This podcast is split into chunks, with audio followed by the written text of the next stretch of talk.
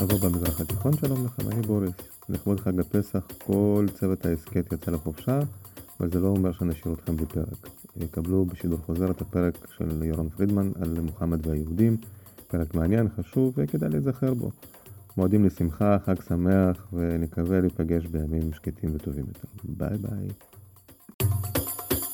השבוע במזרח התיכון, עם המזרחן והמורה לערבית דוקטור ירון פרידמן. מראיין בוריס גורליק. השבוע במזרח התיכון, שלום לכם, אני בוריס. ואני ירון. שלום לך ירון, מה שלומך? בסדר. היום אנחנו חוזרים עוד פעם בעבר, אה, לעבר, ואנחנו הולכים לדבר על תקופה מאוד מעניינת, התקופה שבה נביא האסלאם מוחמד חי, ועל היחסים בינו לבין היהודים שחיו סביבו. נכון, ואתה לא תאמין בוריס, זה נושא מאוד אקטואלי, כי שר החוץ שלנו היה בבחריין, והיו שם הפגנות של שיעים, והם הרימו פלקטים עם איזה חרב. שאתה מכיר את החרב הזאת? היא נקראת אה, החרב שדיברנו עליה, ב... כן, בפרק על השיעים. נכון, החרב של עלי, פתאום אה, כותבים לו שם, do you know what it is?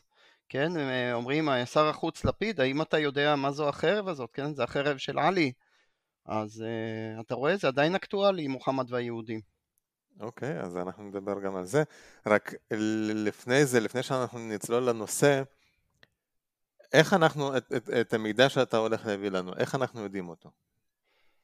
אז זה כבר מתחיל עם בעיה. יש לנו בעיה יסודית, שכל מה שאני אומר לספר על מוחמד והיהודים מבוסס על סוג אחד של מקורות, שזה מקורות מוסלמים. למעשה אין לנו מקורות יהודים בכלל, שזה דבר נדיר מאוד. אנחנו יודעים על כל קהילה יהודית, הייתה התכתבות בין רבנים בימי הביניים. אנחנו יודעים על יהודי תימן, שזה הכי קרוב לשם. אנחנו יודעים על יהודי איראן, אנחנו יודעים על בבל. זה הכל שטחים שהם מקיפים את חצי האי ערב. על יהודים בחצי האי ערב אנחנו לא יודעים. ולכן אה, כבר אה, המזרחנים הראשונים נדרשו לתת הסבר רגיוני מה זה היהודים האלה, שהערבים קראו להם אל יהוד, מה זה האל יהוד האלה? ולכן כן. התיאוריה המקובלת היא שהם היו כת יהודית, זאת אומרת הם לא היו יהודים רבניים ולכן הרבנות לא הכירה בהם, הרבנים של ארץ ישראל או של בבל או של תימן לא הכירו בהם ככאלה ולכן אין לנו תיעוד כמובן שלערבים זה לא, לא אכפת אם הם אה, איזה סוג, איזה כת יהודית, או שהם אה, יהודים כאלה או כאלה, זה לא מעניין אותם, קוראים להם יהודים, מי שמתפלל לכיוון ירושלים, ככה הם מתוארים. מתפללים לכיוון ירושלים, אה, לא אוכלים בשר חזיר, ועוד כל מיני מנהגים יהודים, אז, אז חלאס, יהוד, יהוד. ואנחנו מדברים על המאה השביעית, זאת אומרת הרבה אחרי, 680 שנה אחרי חורבן הבית השני, הרבה יותר מאוחר, כן, שישית שביעית. מוחמד נולד ב-570 לספירה, אחרי הספירה, כן, והמפגש עם היהודים היה אחרי, בעיקר אחרי 622 לספירה, אחרי ההיג'רה, אנחנו תכף נסביר מה זה ההיג'רה. אוקיי, okay, אז uh, אני בהתכתבות בינינו שאלתי אותך אם אנחנו יודעים, היהודים הם בעצם היגרו מפה מארץ ישראל לשם וזה הצאצאים שלהם, או שהם התגיירו, אה, שבטים מקומיים שהתגיירו שם, ואתה כבר אומר לי, אין לנו מושג. בדיוק, ולאנשים הרבה יותר משכילים שהתעסקו בתחום הזה והתעמקו בו, לא היה מושג, אה, ואני לא בטוח שיהיה אי פעם אה, מידע אה, מה מוצאם של היהודים האלה, ואפשר רק להניח אה, כל מיני תיאוריות.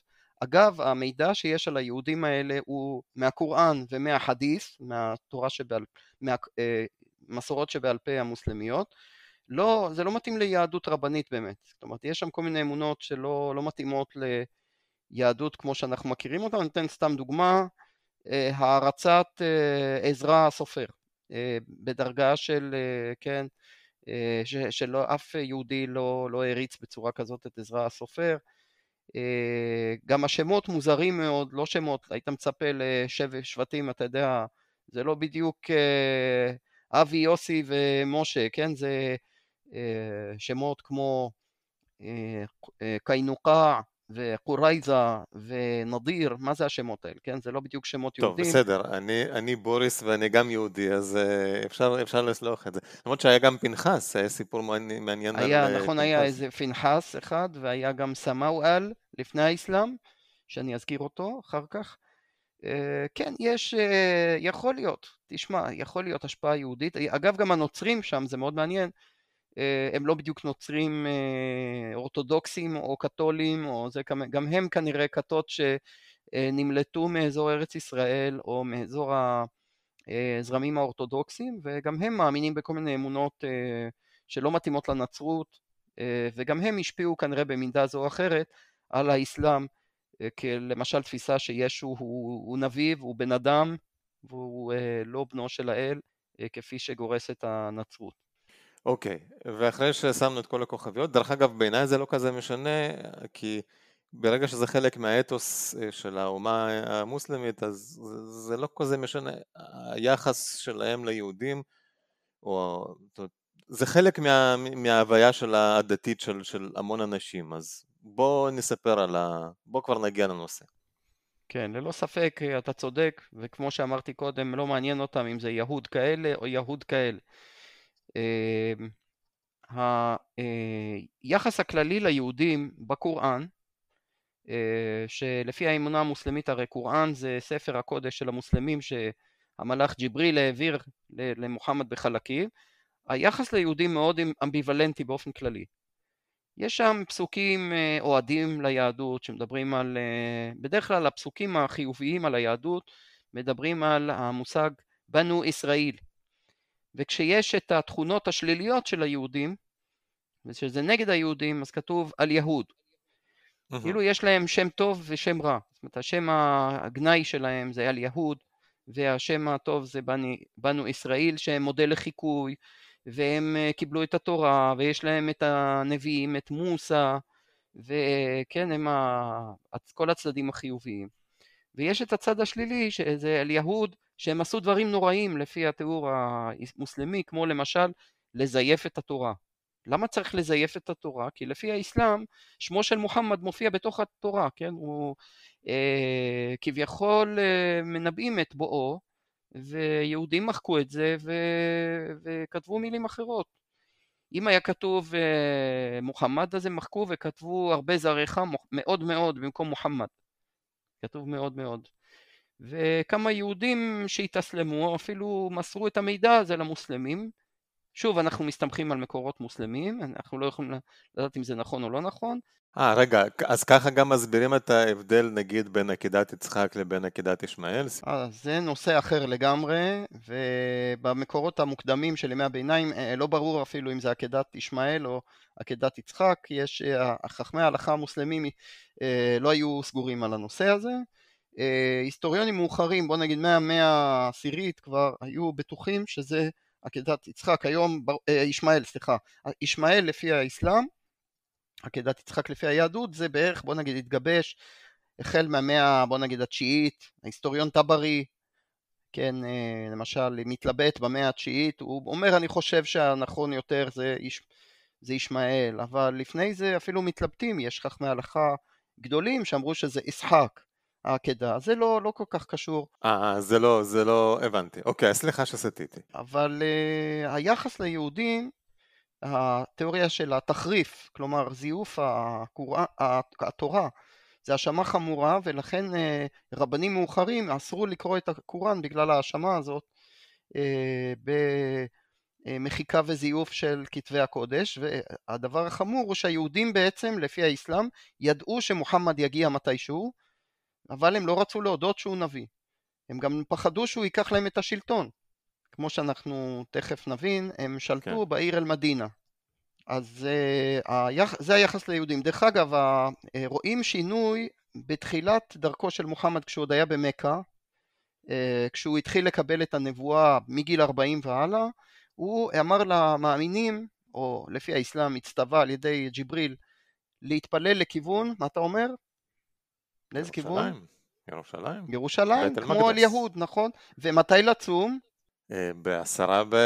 ביום, ביום כיפור. כיפור, אבל קראו לזה בערבית אשורה, אשורה, עשירי לחודש הראשון, אה, עשירי למוחרם, שזה מקביל לעשירי לתשרי, היה יום הצום של, גם של המוסלמים. מתי משתנה כל הסיפור הזה? כשמוחמד מתחיל לפגוש את היהודים פנים אל פנים, זאת אומרת שהוא עושה את ההיג'רה, את ההגירה שלו ממכה למדינה. אגב, ההיג'רה זה דבר, אחד האירועים החשובים והגדולים באסלאם, שממנו, מההיג'רה, מתחילים את הספירה המוסלמית. רגע, תן לי שנייה רק זה, למה הוא בעצם היגר? הוא חי, הוא נולד במכה. נכון. בעודו גר במכה הוא מקבל התגלות, אז למה הוא בעצם היה צריך לעזוב את מכה, מקום מגוריו, ולעבור לעיר אחרת? כי הוא נרדם, נרדף ללא הפסקה כל הזמן, בני השבט שלו ניסו אפילו להרוג אותו. בגלל אמונתו. כי האסלאם בעצם, הדרישה הבסיסית של האסלאם, המונותאיזם, זה לא נעים להגיד, אבל המונותאיזם זה לא דבר סובלני. זה לא אה, דת מקבלת, זה דת שאומרת, קוראת, זה דרך אגב גם יהדות ונצרות, זה לא דתות סובלניות. זה דתות שקוראות להרוס פסלים, לשבור uh, עבודת אלילים, uh, ואנשים אמרו, לא בא בחשבון, כל מכה הייתה מבוססת על עבודת אלילים, גם מבחינה מסחרית, הוא היה הורס להם את כל הכלכלה והמסחר. תאר לך שאני עובד איזה אל, איזה אליל, ואני בא גם עושה מסחר במכה, פתאום אני שומע ששברו לי את האליל, ברור שאני גמרתי את העסקים במקום הזה, ולכן, לא רק זה, גם הם אמרו שמוחמד מפצל משפחות. יש אנשים שעוברים לאסלאם, ויש אנשים שנשארים עובדי אלילים, לפעמים קרובי משפחה ערבים בגלל זה, אז הם אמרו חייבים להתפטר ממוחמד, והם באמת עשו את המוות למוסלמים. אה, כל הזמן רדפו אותם, ודרך אגב בשלב מסוים הוא גם איבד את, ה, את ההגנה ואת החסות שהייתה לו, כי אשתו חדיג'ה הייתה סוחרת עשירה, היא מתה, איבד הגנה כלכלית, אה, הדוד שלו, הדוד שלו. אבו טלב, מת, אה, שנתן לו חסות שבטית, אה, אבא של עלי, הבן דוד שלו, כן, אז הדוד אה, אבו טלב מת, וזה נשאר בלי כלום, אז אה, השלב הבא זה שניסו ממש לחזל אותו, להרוג אותו. אבל הבנתי. הוא כבר חישב את הצעדים וארגן את ההיג'רה כדי להשכין שלום באל-מדינה, שכל הזמן היו בה מלחמות שבטים. מדינה זה איזה 100 קילומטר צפונית למכה, וברגע שהוא עושה את ההיג'רה, כל הגורל של האסלאם משתנה, לא רק הגורל האישי של מוחמד, הוא בעצם הופך מכת לדת. מקבוצה נרדפת לאומה, האומה המוסלמית, זאת אומרת אנשי אל-מדינה חוץ מהיהודים מקבלים את האסלאם וסוג של אתה יכול לקרוא לזה פקסה איסלאמיקה, כן? זאת אומרת שלום, השלום המוסלמי, מי שמקבל את האסלאם מצטרף לברית, לשלום, אה, והיהודים לא מוכנים, כן? הם אומרים רגע, למוחמד... במכה לא היו יהודים? הם גרו רק במדינה? לא, לא, הם התרכזו באל-מדינה וצפונית לזה היו בהייבר, שנדבר עליה בהמשך. תכף נדבר גם על זה. ברגע שהוא עושה את ההיג'רה, הוא מבין שיש לו אה, אויב בדמותם של שלושה שבטים יהודים, שלמזלו של הנביא מוחמד הם לא היו מאוחדים. הם היו מפולגים אה, בינם לבין עצמם, חלק תמכו בצד אחד של הסכסוך וחלק בצד השני, זאת אומרת זה לא יהודים שמסתדרים אחד עם השני, אין ביניהם סולידריות, הם גם לא עוזרים אחד לשני אה, ושלושת השבטים האלה הוא התמודד איתם בהדרגתיות, בהתחלה הוא לא היה, כשהוא עושה את ההיג'רה הוא עדיין לא חזק ולכן אחרי שהוא אה, מנצח בקרב הראשון שלו נגד אנשי מכה, בדר, קרב בדר, הוא חוזר ונלחם אה, נגד שבט קיינוקה שהיה להם שוק ומגרש אה, אותם ותופס את האדמות שלהם. עכשיו מסופר שהיהודים האלה היו שליליים ביותר, זאת אומרת הם לא רק זלזלו במוחמד, לא רק אה, אה, לא קיבלו את האסלאם, הם גם השפילו אישה מוסלמית ופגעו בכבוד שלה, אני לא נכנס לפרטים, אבל הם מוצגים באור מאוד שלילי. יהודים שם גם ניסו להרוג את מוחמד, לגלגל עליו אבן, יהודי בני נדיר עשו עליו קללות, אה, קללות שפגעו בנביא והוא נהיה חולה מזה. זאת אומרת היהודים כל הזמן מופיעים כאויבים של אה, מוחמד. השבט הראשון עוד היה, אה, לא היה למוחמד מספיק עוצמה לפגוע בו אז הוא פשוט גירש אותו והם יצאו עם, עם רכושם זה בני קיינוקה. השבט השני בני נדיר כבר מוחמד היה יותר חזק והוא כבר מגרש אותם ללא הרכוש. ההדרגתיות הזאת רואים ובשבט השלישי כשכבר מוחמד אה, אה, צובר יותר עוצמה כבר גם מחוסלים. אז זה דבר אה, חמור מה שקרה לבני קורייזה שהם בעצם אה, חוסלו והתיאור הוא מאוד קשה ולא נעים אה, ויכולנו להגיד שזה גם תקדים מסוכן מבחינה משפטית, הרי כל מה שמוחמד אמר ועשה הפך לסונה. כן, מה זה סוני? המס... סונה. מסורת. נכון, זאת אומרת זה מסורת הנביא מוחמד, אם אני סוני אני חייב לעשות את מה שמוחמד עשה, כן, ומוחמד פה אה, יזם משהו מאוד אה, בעייתי, כן, אה, לא פשוט. לכן אנחנו, תכף אני אחזור לסוגיה הזאת ואנחנו נשאל את השאלה האם זה הפך לסונה.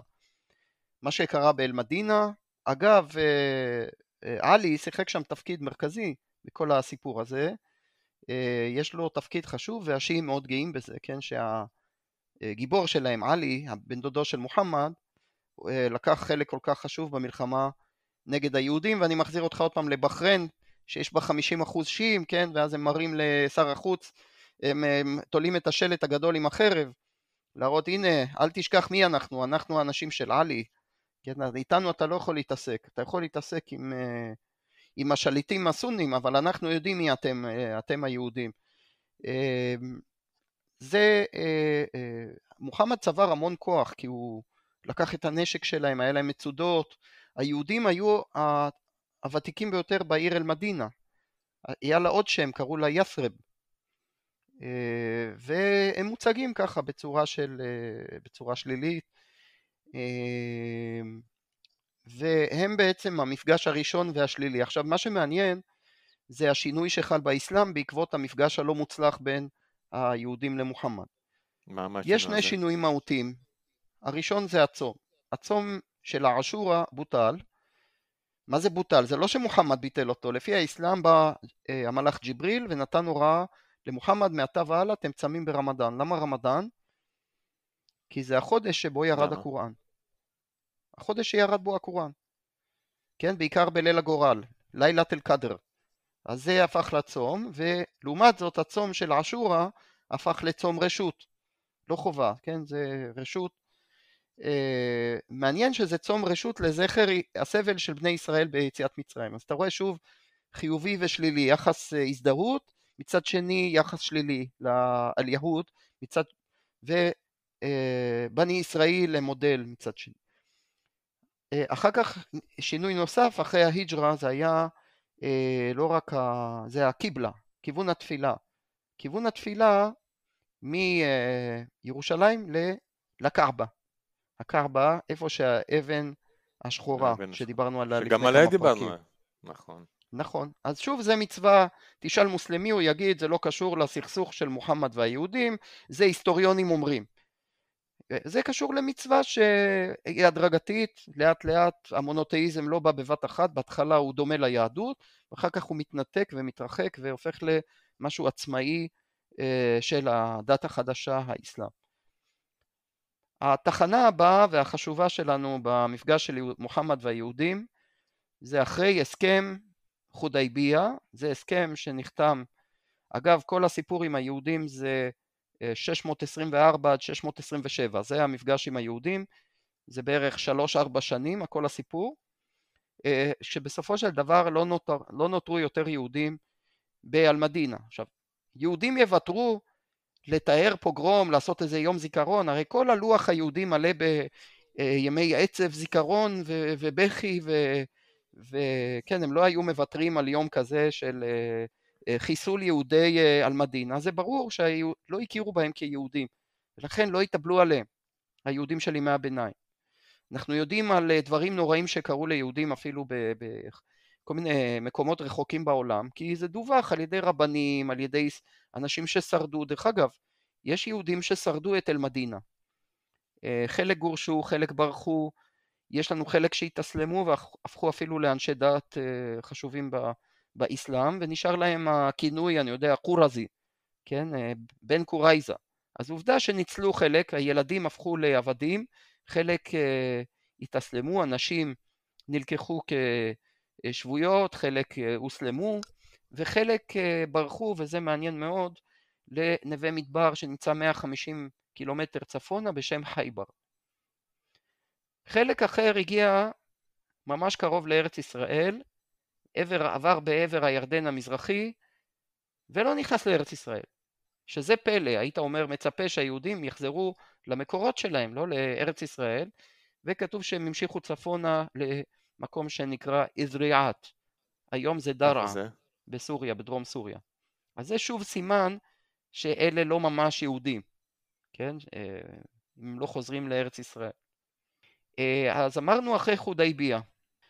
אה, חודייביה זה הסכם שמוחמד עשה מן הודנה, כן? מושג שקיים עד היום.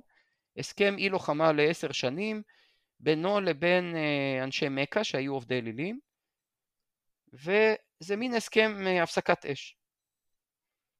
אנשים לא הבינו למה בחודייביה מוחמד הסכים לתנאים מחפירים בהסכם הזה. ההסכם היה לא הוגן, אה, לטובתם של אה, אנשי מכה. הם חשבו שהם מסדרים את מוחמד ואיזה אה, פרייר, כן, יש להם פה שמוכן לכל התנאים המשפילים של ההסכם. הם לא ידעו מה הוא מתכנן. שנה אחרי ההסכם, בעצם כשהוא נטרל אותם ועשה הסכם אי לוחמה, הוא הסתער על נווה המדבר חייבר, והבטיח ככה שמכה לא יתקיפו באותו זמן את אל-מדינה. אתה מבין את הסיטואציה? בראש שלו מוחמד חושב בחודייביה ב-628 הוא חותם הסכם עם אנשי מכה כדי שלא יתקיפו אותו כשהוא מתקיף את היהודים בחייבר. כדי שלא יהיה עסוק בשתי זירות או שחלילה הוא יתקיף את היהודים ואז אנשי מכה יתקיפו את אל-מדינה. כך הוא מפנה את הזירה לגמרי, עושה הודנה עם מכה ומתקיף בצפון את חייבר, את נווה המדבר היהודי הגדול. את מי הוא ממנה להילחם בחייבר? מי, יהיה ראש הצבא? יש לך ניחוש? עלי. עלי, נכון? ועלי יוצא עם החרב הידועה שלו, עם הזולפיקר. החרב הזאת שמתפצלת אה, בקצה לשניים, וקורה שם נס אדיר והוא אפילו מצליח אה, לעקור את חומת אה, חייבר בידיים שלו, וקורים שם, אני לא נכנס לכל האירועים, אבל בסופו של דבר היהודים שם נכנעים. הם נכנעים, ואפילו אה, מוחמד נושא לאישה את אחת היהודיות שם שנקראת אה, סופיה, וזה דרך אגב מעניין שלמוחמד יש אישה יהודייה, ולפני כן מסופר שהייתה לו גם אישה נוצריה בשם מרים. זאת אומרת שלפי האסלאם הסוני, מה אנחנו לומדים מזה? הסונה מתירה להתחתן עם יהודייה, לגבר מוסלמי מותר להתחתן עם יהודייה וגם עם נוצריה מכיוון שהנביא מוחמד עשה את זה. וכשהיו פוגעים בספיה ואומרים לה כל מיני דברים לא יפים, הוא היה מגן עליה, הוא אומר, מה זאת אומרת? גם אה, אנחנו, האבא והאימא שלנו יהודים, כן? אנחנו לא רוצים לפגוע בספיה. לעומת זאת, השיעים אומרים, לא ייתכן, אין דבר כזה שמוסלם מתחתן עם נוצריה ויהודייה, זה דבר טמא, ולכן הם טוענים שהם יתאסלמו לפני החתונה. הבנתי. עכשיו, מקרב חייבר יש לנו גם קריאה מאוד, אה, אה, מאוד מפורסמת של המוסלמים חייבר חייבר, נכון? יפה. אז כאן אני רוצה להגיד שני דברים חשובים ביותר על חייבר, ובזה נסכם את נושא היהודים. חייבר הפך לסמל, נגיד קרב בדר שלא קשור ליהודים, הפך לסמל של ניצחון האסלאם על עובדי האלילים, ובכלל ניצחון האסלאם. זה היה הקרב הראשון אחרי ההיג'רה. לעומת זאת, חייבר מסמל עד היום ניצחון על היהודים. ולא רק זה, השיעים מאוד גאים שעלי פיקד על חייבר. אה, ולכן כשיש מלחמות, כשהיו מלחמות, זה קרה באמת, ברחובות דמשק וקהיר, היו אומרים חייבר חייבר יא יהוד, ג'ייש מוחמד סיעוד. יהודים, חייבר חייבר יהודים, הצבא של מוחמד הולך לחזור. זה קריאות קרב, כן, שהיו אה, התלהבות לפני מלחמות ישראל.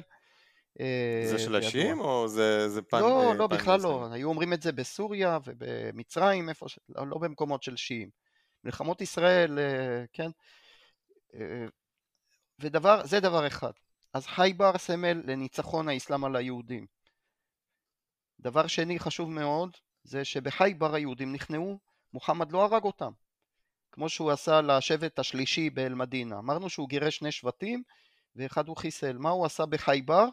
הוא עשה איתם הסכם שהם יכירו בעליונות האסלאם, יכירו בשליט המוסלמי, יישארו יהודים אבל ישלמו מס. וזה התקדים המשפטי של האסלאם. כלומר, כל יחס האסלאם ליהודים מעתה והלאה בימי הביניים, כשהאסלאם יהפוך לחליפות ענקית, לאימפריה, היהודים יחיו לפי התנאים של חייבר. זאת אומרת, צריכים למלא את שני הסעיפים האלה, א', להכיר במוסלמי כשליט, ב' לשלם לו מס. מס גולגולת, כן? לפי כמות היהודים בכל מקום. וזה בעצם כך, האסלאם קובע, האחרון הוא הקובע. זאת אומרת, לא מקרה אל-מדינה קובע, אלא מה שקרה אחרי זה חייבר אה, קובע. וזה היחס של האסלאם ל... ליהדות. אה, לפני מותו אבל ציווה מוחמד שלא יח... לא יהיו שתי דתות בחצי האי ערב. זאת אומרת, יהודי אה, חייבר גורשו אחרי שבתקופה יותר מאוחרת, אה, אני חושב שבתקופה של עומר, בגלל הצוואה הזאת של מוחמד. ועד היום אי אפשר להיכנס למכה ולמדינה, כן, הם שומרים על זה שרק מוסלמים יכולים להיכנס לשם. אז יש לי שאלה אליך. אם נקבעה הלכה שיהודים יכולים לחיות לצד המוסלמים תחת המגבלות, למה, איך הוסברו ה... אה, האירועים שבהם אוכלוסיות של יהודים אולצו לבחור בין מוות להתאסלמות? בדרך כלל זה לא אפיין את האסלאם הרשמי ובוודאי לא את השושלות הגדולות, אה, לא ארבעת החליפים הראשונים, לא אה, החליפות של עומר, ודאי לא בית אומיה, רוב בית עבאס היו סובלניים ואפשרו ליהודים לחיות ולא יסלמו בכוח אה, אף אחד, וכולל הרמב"ם דרך אגב, אה, שהמשפחה הייתה משפחת אנוסים כי המוסלמים בספרד היו מוסלמים מהסוג הקיצוני ביותר, לעומת זאת כשהוא מגיע למצרים הם חוזרים ליהדות, כן? זאת אומרת הוא חוזר, ל... הוא יהודי, אני חושב שכבר ב... ב... כשהוא מגיע לצפון אפריקה הוא חוזר ל... ליהדות וזאת אומרת ככל שהאסלאם היה קרוב יותר למרכזים של אה, מצרים, סוריה, עיראק, כן, אז אה, שם לא הכריחו את היהודים להתאסלם בכוח, אין אסלום בכוח. Mm. בכלל באופן כללי יהודים לא היו מתאסלמים אה, כמו נוצרים, הרבה פחות. מה זאת אומרת? זאת אומרת מבחינה סטטיסטית תבדוק כמה יהודים התאסלמו, נגיד בתקופה של מוחמד אתה יכול לספור אותם על, אני חושב על שתי אצבעות, על שתי, שתי ידיים, כן, ו... אה, נוצרים בהמונים, זאת אומרת אחר כך גם אה, כשנוצרת החליפות היהודים לא נוטים להתאסלם. ההתאסלמות המסיבית זה בדרך כלל נוצרי. מכל מיני סיבות שאין לנו זמן כאן להסביר. אז, אז אם ככה, אבל אתה הזכרת אותם, אז אני אשאל, יש גם יחס אמביוולנטי לנצרות באסלאם, או שזה פחות... אה, היחס ליהודים בימי הביניים היה הרבה יותר, בוא נגיד, פחות בעייתי. יהודים לא איימו על השלטון, לא היה להם כוח פוליטי, לכן הנצרות זה היה מוקד המאבק. כן, אבל אני מדבר על ימי מוחמד. בתקופת uh, מוחמד uh, uh, עדיין אין לו מלחמה עם העולם הנוצרי, ולכן אז, ה... אז רק הוא מתעסק היחס, עם יהודים. היחס בקוראן לנוצרים הוא של אנשים שמשתפים, עובדים בעצם, הם, עובדים שלושה, הופכים את האל לשלוש. ולכן יש התקפ... הרבה התקפות נגד השילוש וגם היחס לישו כ... אה, כאל, כן? ישו הוא בסך הכל בן אדם, כן? הוא, הוא נביא אה, והיחס גם ל... למרים שמופיע בקוראן, יחס של אה, כן, אישה רגילה, אמנם טהורה, אבל אז יש התקפות בעיקר תיאולוגיות בתקופה של מוחמד על הנצרות, ויש אפילו נזירים נוצרים שמבשרים את נבואתו של מוחמד. אה, עוד כשהוא יוצא למסעות המסחר, עם, אה, עוד בתור ילד, כן, עם הדוד שלו ועם הסבא שלו, אז נזירים בדרך בסוריה אומרים שתשמרו על הילד הזה כי הוא יהיה נביא. אגב, אחד הנזירים אומר גם, תשמרו עליו מפני היהודים, במיוחד. אז חזרנו ליהודים.